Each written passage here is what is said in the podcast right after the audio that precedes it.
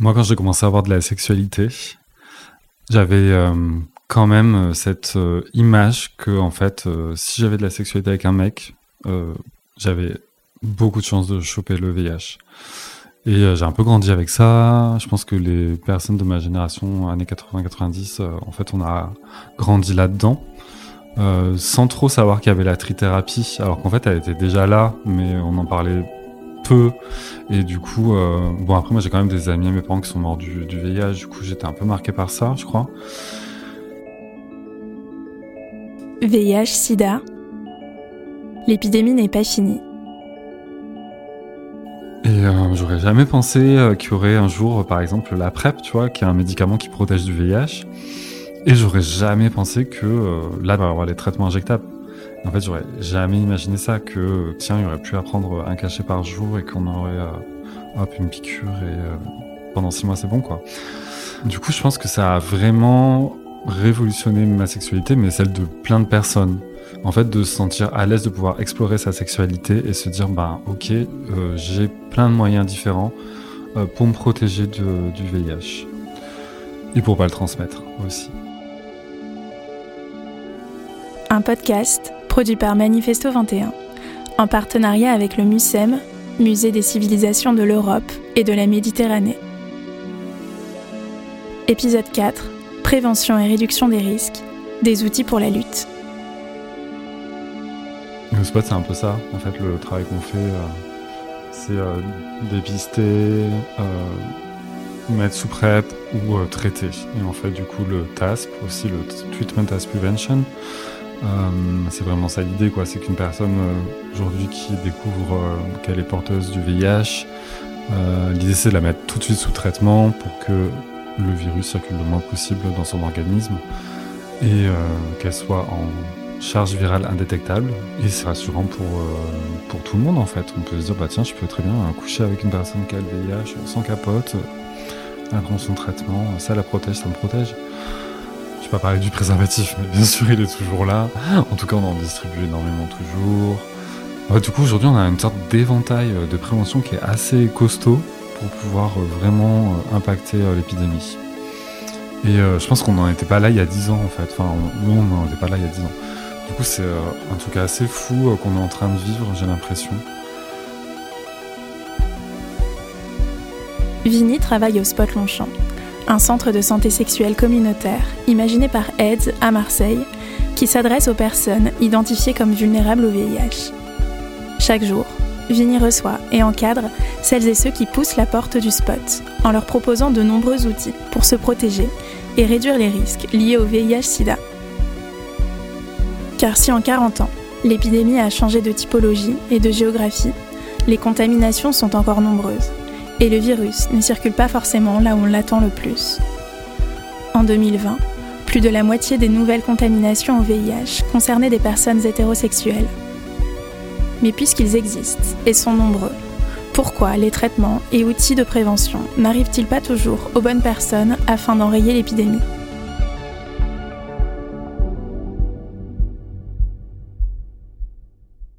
L'épidémie de VIH-Sida a forgé la prévention et la réduction des risques tels qu'on la connaît aujourd'hui. Au MUSEM, l'exposition VIH-Sida, l'épidémie n'est pas finie, retrace l'histoire de la lutte contre le VIH en s'intéressant au travail de nombreuses associations, notamment de prévention et de réduction des risques.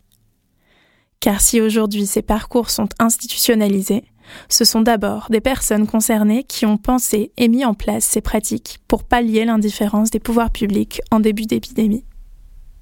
Et particulièrement à Marseille, qui fut très vite l'une des villes les plus touchées par le VIH et où les groupes d'usagers de drogue ont été très actifs, comme l'explique Béatrice Tamboul, psychiatre et présidente de l'association Assud marseillais et du bus 3132.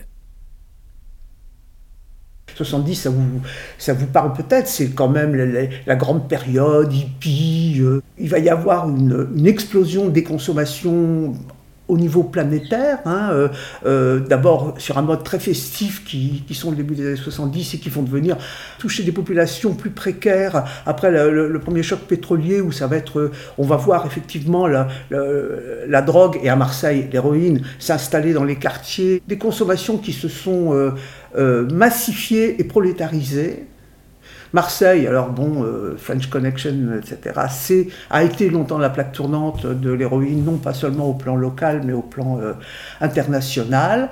on est un petit peu dans, la fin de ce règne-là. Il n'y a plus le, réseau est tombé et les, produits qu'on trouve sont quand même des produits extrêmement frelatés. Néanmoins, euh, ça consomme et ça injecte. Il faut savoir que euh, on injecte beaucoup plus à Marseille qu'à Paris.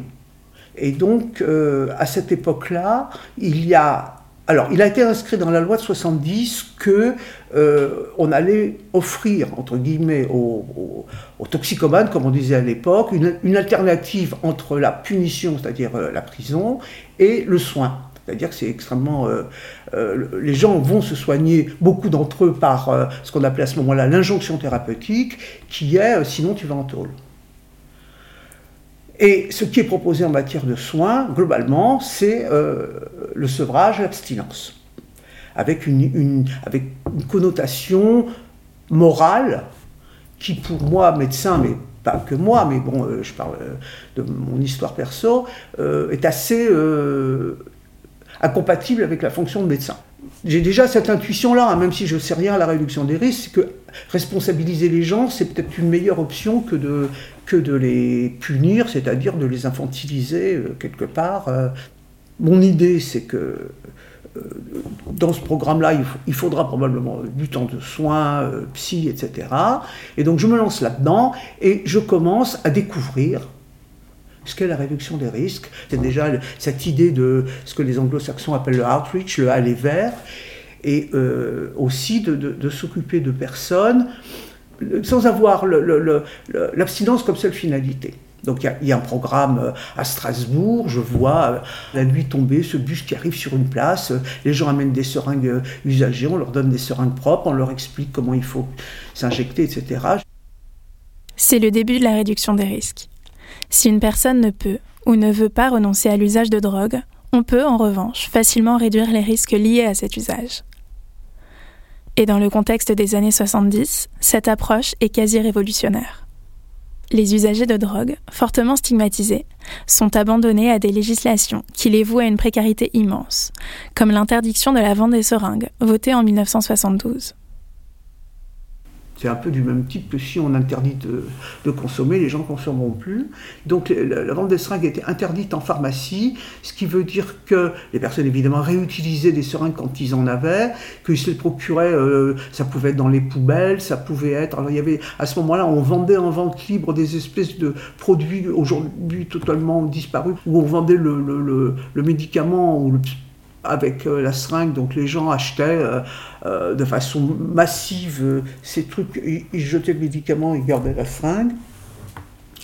Et c'est en 1987 que la ministre de la Santé de l'époque était Michel Barzac, une femme de grande qualité, hein, a fait ce fameux, le fameux décret Barzac qui rend la vente des seringues euh, libres en pharmacie, ce qui ne veut pas dire que c'était facile, parce que euh, il y avait des, il y, a, toujours hein, d'ailleurs un certain nombre de pharmaciens qui pensent qu'ils ont le droit de pas vendre, hein, il n'y en a pas, ou qui font, qui font euh, des difficultés, etc. Au début des années 90, à Marseille, un nouveau cas de contamination au VIH sur deux concerne une personne usagère de drogue. Il faudra attendre 1995 pour voir arriver les premiers programmes d'échange de seringues, comme le bus dont parle Béatrice Stamboul. Grâce à eux, ainsi qu'à d'autres outils, comme les traitements de substitution, les contaminations diminuent de moitié chez les usagères et usagers de drogue. En 2019, ceci représente moins de 1% des nouvelles contaminations. C'est l'une des premières victoires de la réduction des risques contre le virus du VIH. Comme nous l'explique Joachim Lévy, cofondateur de Nouvelle Aube, groupe d'autosupport d'usagers de drogue qui intervient notamment auprès de publics très précarisés, vivant à la rue, en squats ou en détention, l'épidémie de VIH a posé les bases de la réduction des risques. La lutte contre le VIH et par extension contre toutes les maladies chroniques euh, occupe une place centrale euh, dans la réduction des risques. Quand on revient à l'origine même euh, de cette maladie, c'était une maladie qui touchait euh, les homos et les drogués, comme on disait. Et effectivement, tant qu'elle touchait des populations marginales, on l'a laissée telle qu'elle était. Finalement, on l'a laissée se développer assez docilement. Et avant même, évidemment, l'action lente et tardive de l'action publique, les groupes d'usagers, donc je pense à AIDS, mais je pense aussi à ASUD, donc les groupes d'autosupport d'usagers de drogue, avant même euh, l'action publique, ont décidé de s'organiser parce qu'ils ils avaient compris en amont et grâce aussi à des médecins euh, sur le progrès et vers l'approche, euh, vers la compréhension sur l'usage de drogue, ils se sont mobilisés pour intervenir et chercher des solutions. Et à l'origine, c'était en tâtonnant. Très vite, on a compris qu'il fallait euh, proposer du matériel stérile. Très vite, on a compris qu'il fallait euh, privilégier les accompagnements et euh, la mise en avant de l'information collective. Et ça, c'était vraiment très important. Les premières distributions de matériel stérile et de seringues ont été faites de manière illégale quelque part.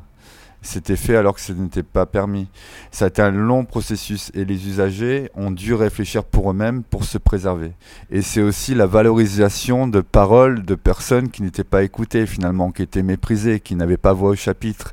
Et c'est toute cette prise de parole collective dans le temps qui a produit la réduction des risques modernes, c'est-à-dire des groupes d'usagers qui se mobilisent pour leurs proches, leur groupe d'origine, mais qui vont rendre un grand service à la communauté, à la société tout entière.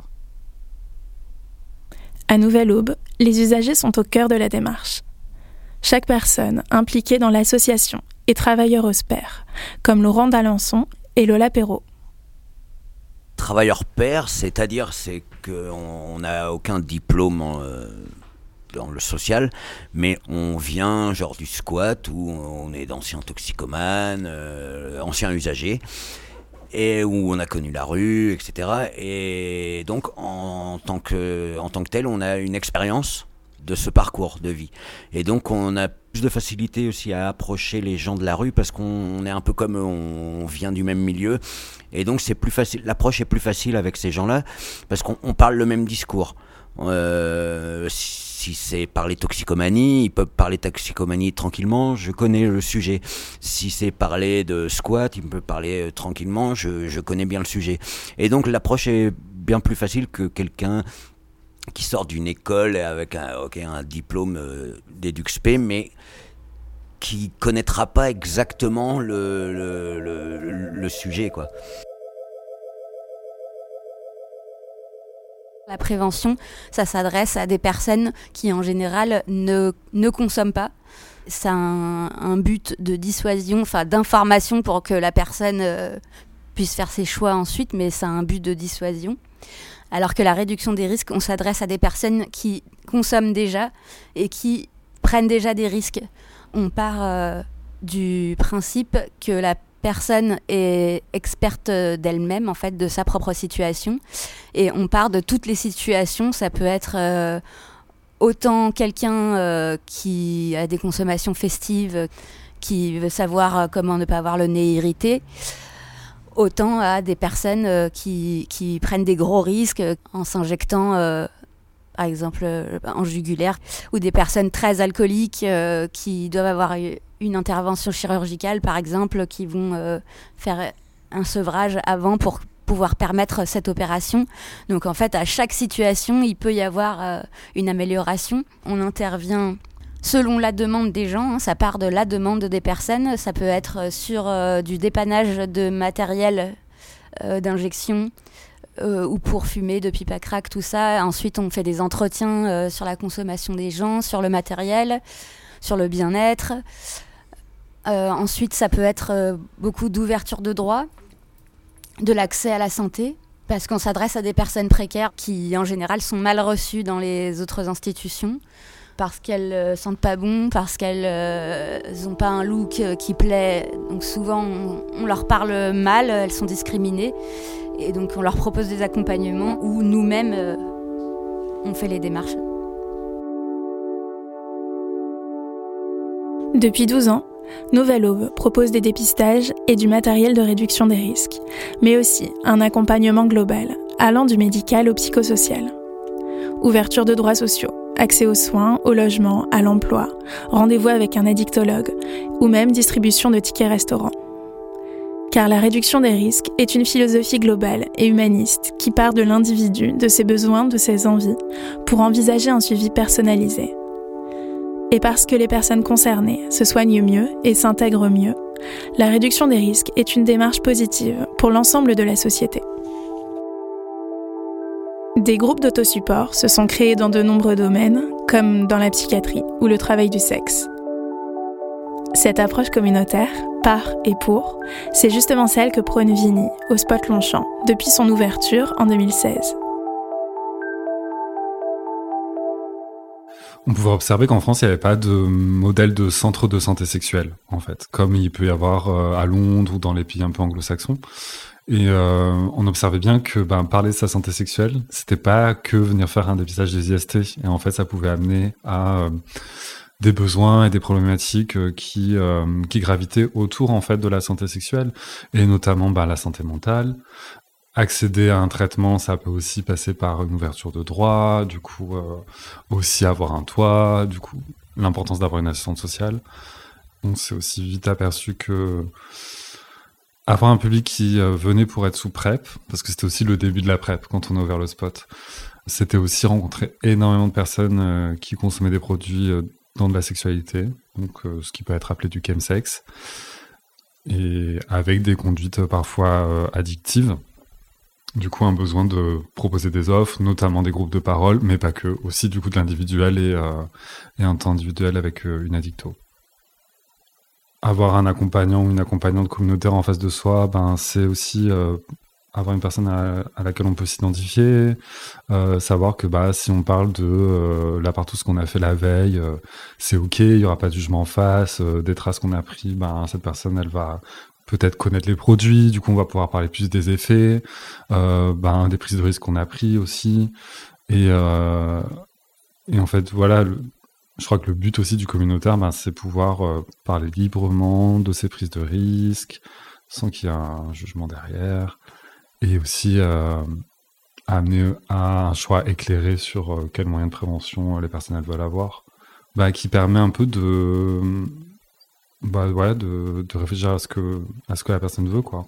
Ils peuvent être accueillis, ils peuvent être écoutés, ils peuvent être ils seront pas mégenrés, il y aura une attention particulière et à, leur identité sexuelle et à leur identité de genre, que voilà, ils pourront parler de leur conso. Et euh, en fait, j'ai envie que toutes ces personnes elles puissent se sentir bien quand elles viennent euh, ici, quoi. En fait, c'est un travail qui souvent, pour moi, il sort en fait de, du spot. En fait, j'ai l'impression que je suis un peu tout le temps cet accompagnant euh, communautaire ou identifié comme ça, même en dehors du spot.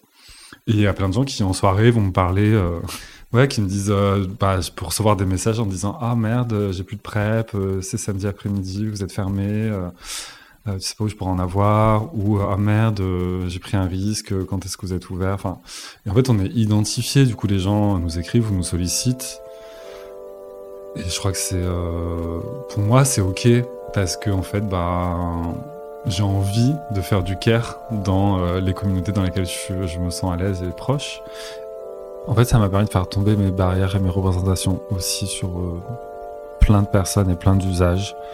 Et j'ai pu rencontrer ben, des personnes qui s'injectaient, des personnes qui vivent avec le VIH depuis euh, des années, des personnes qui, euh, il y a 40 ans, affirmaient déjà qu'ils étaient, qu'ils aimaient les hommes. Et, et, du coup, moi, je suis reconnaissant déjà d'avoir pu rencontrer ces personnes et d'avoir appris d'elles aussi, d'avoir un peu pris de leur combat avec elle pour euh, mener mes propres combats de vie.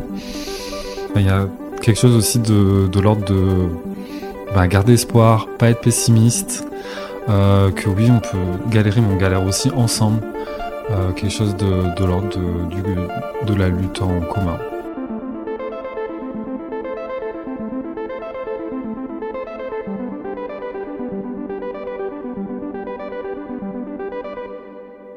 Si 97% des personnes séropositives suivies et sous traitement sont à charge virale indétectable, on estime à 25 000 le nombre de personnes ignorant leur séropositivité en France. C'est précisément l'enjeu du dépistage. Pour Patricia Henel, présidente du comité de coordination régionale des acteurs de lutte contre le VIH PACA West Corse, il est fondamental de rappeler que l'épidémie n'est pas finie et que tout le monde peut être concerné. Pour beaucoup, euh, utiliser ces outils de prévention, c'est parce qu'on est concerné par le VIH et ça n'intéresse pas les autres aussi.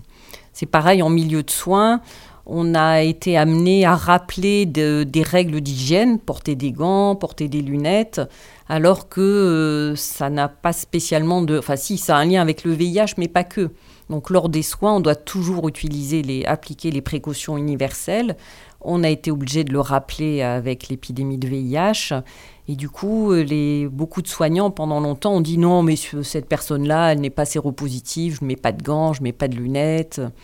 Voilà, du coup, c'est c'est vrai que ça a mis en œuvre tout un ensemble d'outils de prévention qu'on a reliés à l'épidémie de VIH, alors que globalement, ce sont des, des, des, outils de prévention qui peuvent concerner absolument tout le monde. Faire en sorte que chacun et chacune se sentent concernés, c'est l'un des objectifs du CRIPS, Centre régional d'information et de promotion en santé sexuelle, qui intervient principalement auprès des jeunes. Pour Bruce Dos Santos, son directeur, Sensibiliser les nouvelles générations aux enjeux du VIH passe par la santé sexuelle de façon globale. On est parti d'une approche très centrée sur la prévention du VIH-Sida. Et puis, au fil des années, on a euh, élargi progressivement à l'ensemble des IST, parce qu'effectivement, il n'y avait pas que le VIH. On a élargi à la vie affective et sexuelle, à la notion de consentement, la place des normes aussi dans la découverte de son corps et de, sa sexualité, vers une, approche globale euh, de la santé sexuelle euh, finalement.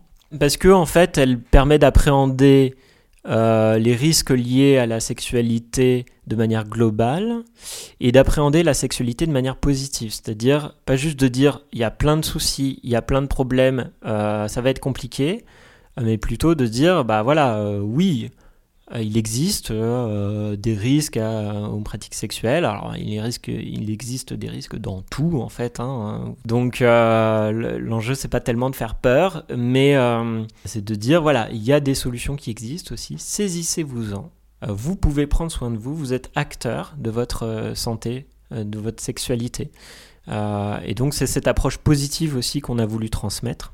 Après, cette évolution des, euh, discours, elle est, c'est aussi faite naturellement euh, et très tôt, d'une part, en fonction des préoccupations des jeunes qui émergeaient dans, dans les interventions, qui nous parlaient beaucoup des premières fois, des questions d'estime de soi, de l'envie, du plaisir dans la sexualité, etc. Et effectivement, remettre cette question du plaisir dans la sexualité au cœur d'un enjeu de santé publique, je trouve que pour le coup, c'est intéressant et que c'est un peu négligé effectivement euh, parfois quand euh, enfin en tout cas dans le passé quand on parlait du VIH enfin voilà on, en perdait presque euh, effectivement cette, cette question de, des raisons pour lesquelles on a une sexualité.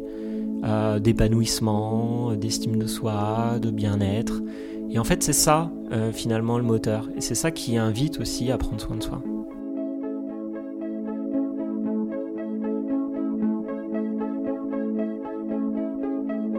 Certains outils de prévention, bien qu'ils soient efficaces, continuent d'être méconnus et leur distribution limitée à certaines communautés. C'est le cas de la PrEP. Homologué en France depuis 2016, ce médicament préventif permet aux personnes non séropositives et n'utilisant pas systématiquement de préservatif de ne pas contracter le VIH. Il est totalement remboursé pour tous les ayants droit et pour toute personne résidant sur le territoire français depuis plus de trois mois.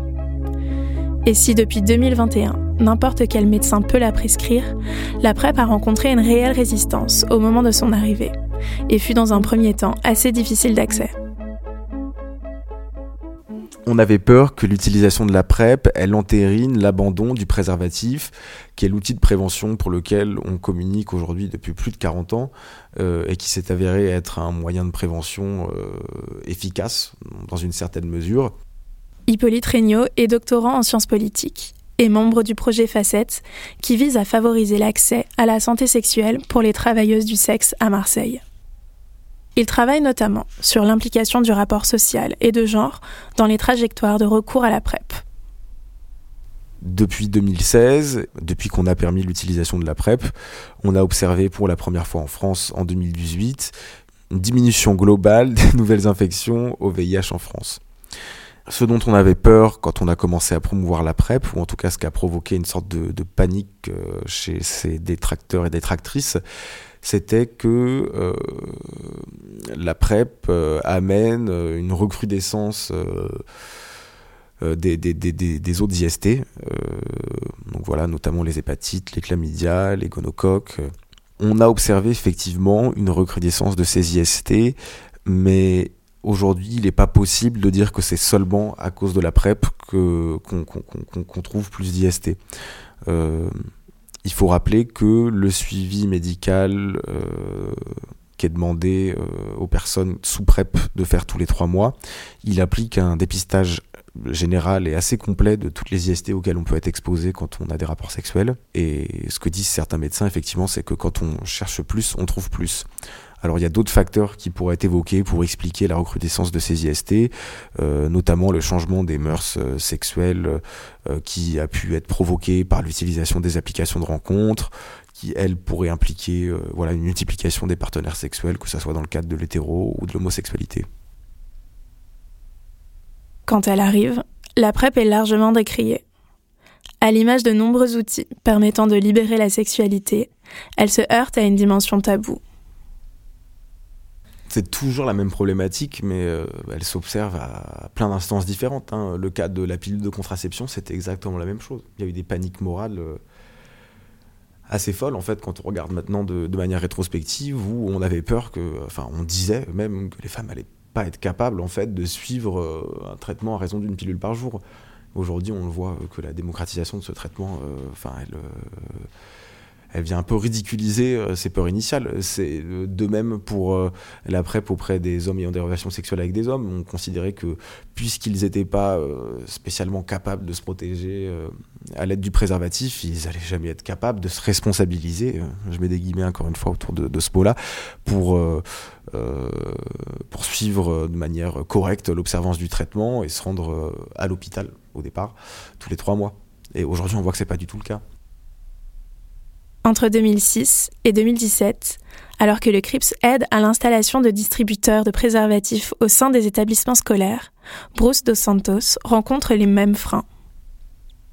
Mais à l'époque, c'était installer un distributeur euh, de préservatifs, oui, mais euh, qu'est-ce que vont dire les parents euh, Ça veut dire qu'ils vont avoir une sexualité dans l'école, et donc, bon, quand on va au supermarché acheter des capotes, bon, on n'a pas une sexualité dans le rayon, euh, à la pharmacie non plus, donc tout devrait bien se passer. Euh, voilà, donc c'était aussi de rassurer un peu sur le fait que, justement, accompagner le projet, impliquer les jeunes, c'était aussi rassurant aussi pour les professionnels. C'était garder un peu de contrôle, de maîtrise sur ce qui se passait.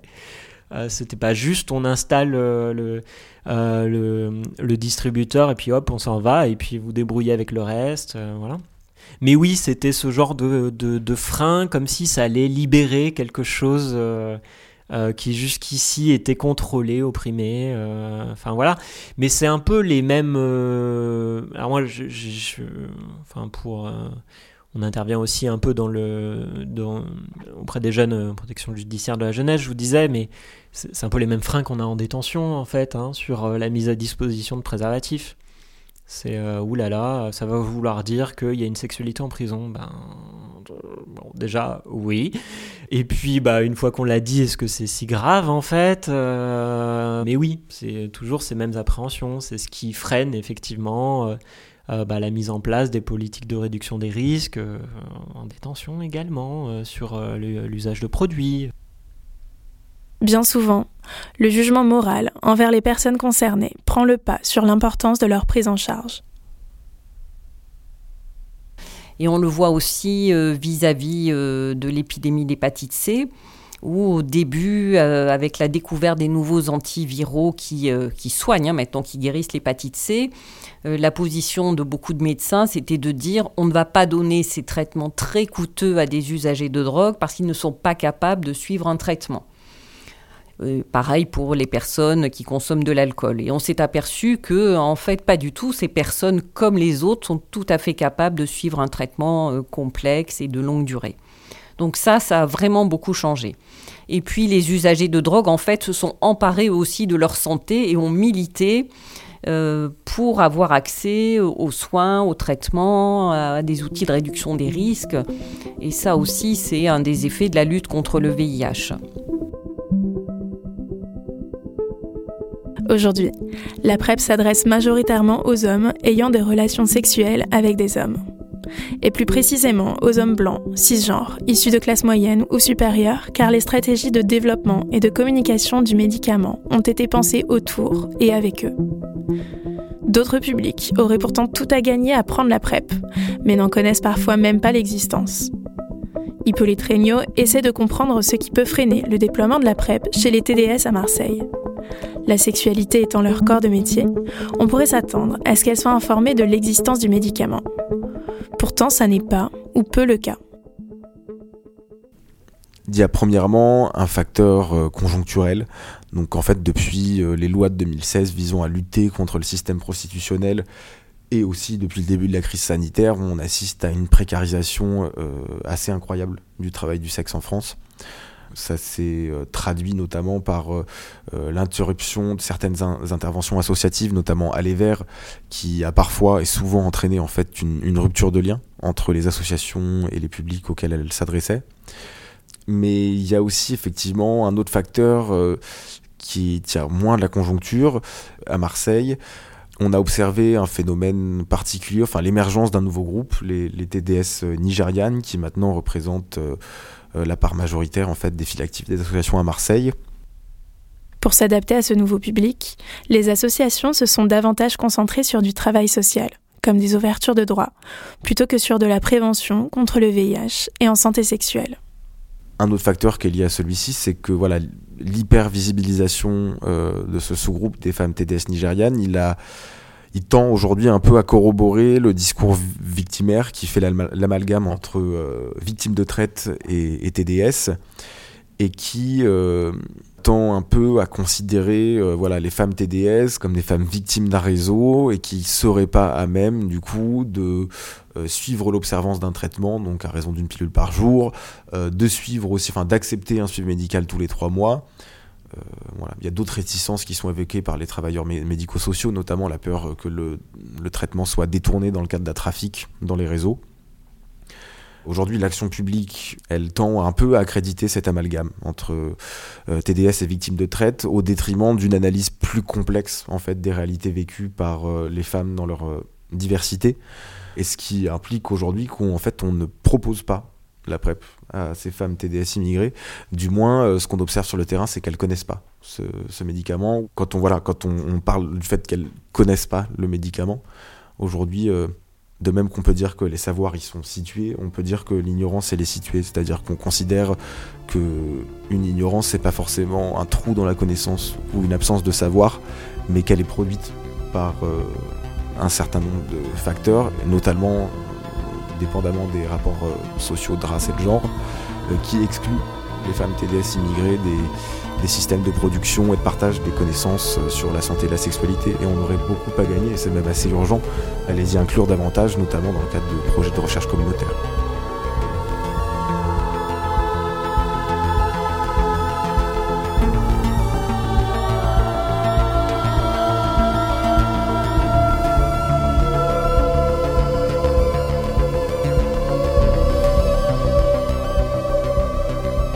C'était le quatrième épisode de VIH-Sida, l'épidémie n'est pas finie. Un podcast produit par Manifesto 21 en partenariat avec le MUSEM.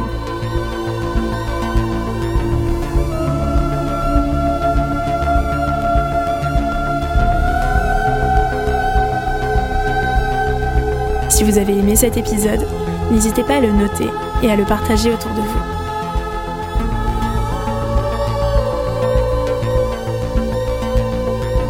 Le prochain épisode parlera de mémoire et de transmission.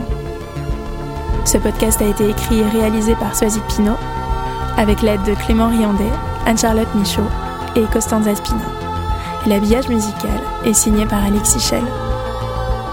Vous pouvez réécouter ce podcast sur toutes les plateformes d'écoute, ainsi que sur le site du MUSEM et sur manifesto-21.com.